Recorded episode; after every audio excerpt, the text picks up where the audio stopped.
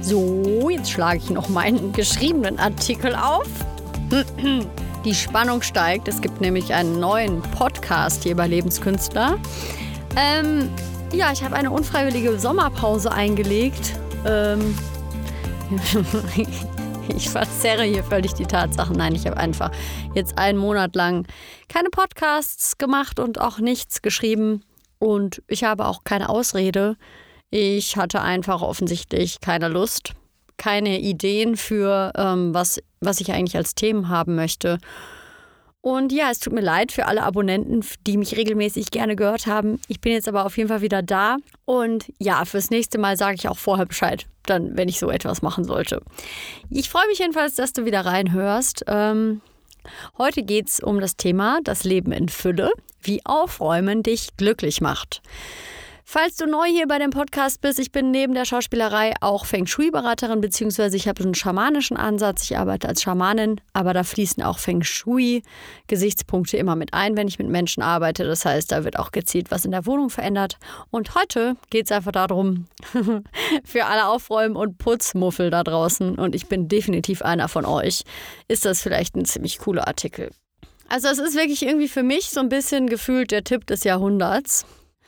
Also es gibt ja überall Tipps zur Work-Life-Balance und wie man sich so sein Leben erschaffen kann, dass das alles ausgewogen ist. Dann gibt es ganz viele Influencer, die sogar Geld damit verdienen, dass sie viele Follower haben und dadurch für Marken interessant werden und halt einfach quasi für Produkte werben, damit Geld verdienen und halt einfach irgendwie im Social-Media-Bereich ziemlich aktiv sind. Und ich persönlich finde, da ist überhaupt nichts gegen einzuwenden. Und es ist wie mit allem immer so, in dem Moment, wo man sich darüber aufregt und mit der Zeit nicht mehr mitgeht, sondern Widerstand hat, schadet man in letzter Konsequenz eigentlich nur sich selber. Das heißt, wir schaden uns ganz oft selbst, indem wir etwas tun, was wir eigentlich nicht wollen, indem wir Widerstand haben. Da habe ich jetzt schon wirklich hundertmal drüber geredet und ich merke es bei mir auch immer wieder. Das hört anscheinend nie auf, dass man damit konfrontiert ist. Und da Entscheidungen zu treffen, wie gehe ich damit eigentlich um, dass es für einen selber gesund ist. Ich glaube, deshalb gibt es halt so viele ähm, Artikel auch und deshalb machen so viele Leute Yoga, weil sie irgendwie merken, dass da was Grundlegendes, drunterliegendes irgendwie dafür sorgt, ob man jetzt wirklich sich glücklich ähm, empfindet oder eher nicht. Und beim Aufräumen ist es im Endeffekt genau das Gleiche, liebe Leute. Also wenn du gerne putzt und aufräumst, dann ist das vielleicht gar nicht so interessant für dich. Vielleicht ja doch, vielleicht hast du neue Erkenntnisse, freut mich dann auch umso mehr. Aber ich finde es nervig. Aber hinzu kommt, ich hasse es. Wirklich abgrundtief, wenn es unordentlich und dreckig ist. Also ich kann euch gar nicht sagen, wie sehr mich das stört. Ich habe aber mein, mein Leben lang damit eigentlich Themen gehabt. Also ich habe schon immer ein ziemlich chaotisches Zimmer gehabt. und auch, ich bin jetzt nicht so die, wo du in die Wohnung reinkommst und es ist alles super clean.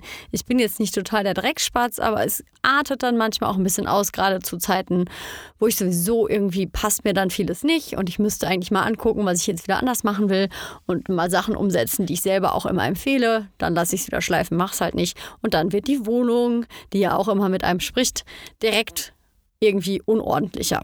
So, und dann ist mir irgendwann mal bewusst geworden, dass ich, wenn ich aufräume, aber auch den, ja, also ich bin dann alles andere als gut gelaunt. Du kannst dir mal vor deinem inneren Auge vorstellen, wie ich einfach wütend durch die Wohnung putze und irgendwie alle möglichen Leute dafür verantwortlich mache, dass ich das jetzt machen muss. Natürlich vor allen Dingen mein Partner, weil der ja nicht so viel putzt und aufräumt wie ich. Aber das mal dahingestellt es ist ja auch immer jedem selbst überlassen, wie man es gerne mag. Ne? Und definitiv ist das keine gute Art und Weise aufzuräumen, weil dann bringt das Ganze im Endeffekt gar nicht so eine geile Befriedigung, wie es haben kann. Und jetzt kommt, jetzt, jetzt verrate ich euch endlich nach langer Einführung, was ich da eigentlich geändert habe und was eine super Übung ist, weil wenn du Fülle in deinem Leben kreieren möchtest und da Übungen für machen möchtest und dann immer denkst, du musst dich jetzt hinsetzen und meditieren und dann da voll die Visual Visualisationen machen, dann wird dir das hier wirklich sehr gut gefallen, weil du kannst es am besten beim Aufräumen üben. Finde ich wirklich. Ähm, natürlich bringen auch Visualisationen etwas. mein Gott, dieses Wort, was habe ich mir da ausgesucht? Aber ähm, wenn du Sachen anfasst und die dann auch fühlst und erlebst, ist das nochmal was ganz anderes. Und in dem Moment, wo du ganz viel aufzuräumen hast, wirst, dir wird einfach klar werden, krass, ich habe ja nur deshalb so viel aufzuräumen, weil ich so viel habe. Und in dem Moment hast du nochmal alles in der Hand, was du an schönen Dingen besitzt und du musst wieder an Ort und Stelle räumen oder du musst es sauber machen und pflegen und dir wird auch ganz schnell bewusst, was du eigentlich gar nicht mehr haben willst, was dich nervt. Du wirst schöne Plätze für die Sachen finden, die du gerne magst und dir wird einfach nochmal klar, was du alles schon hast.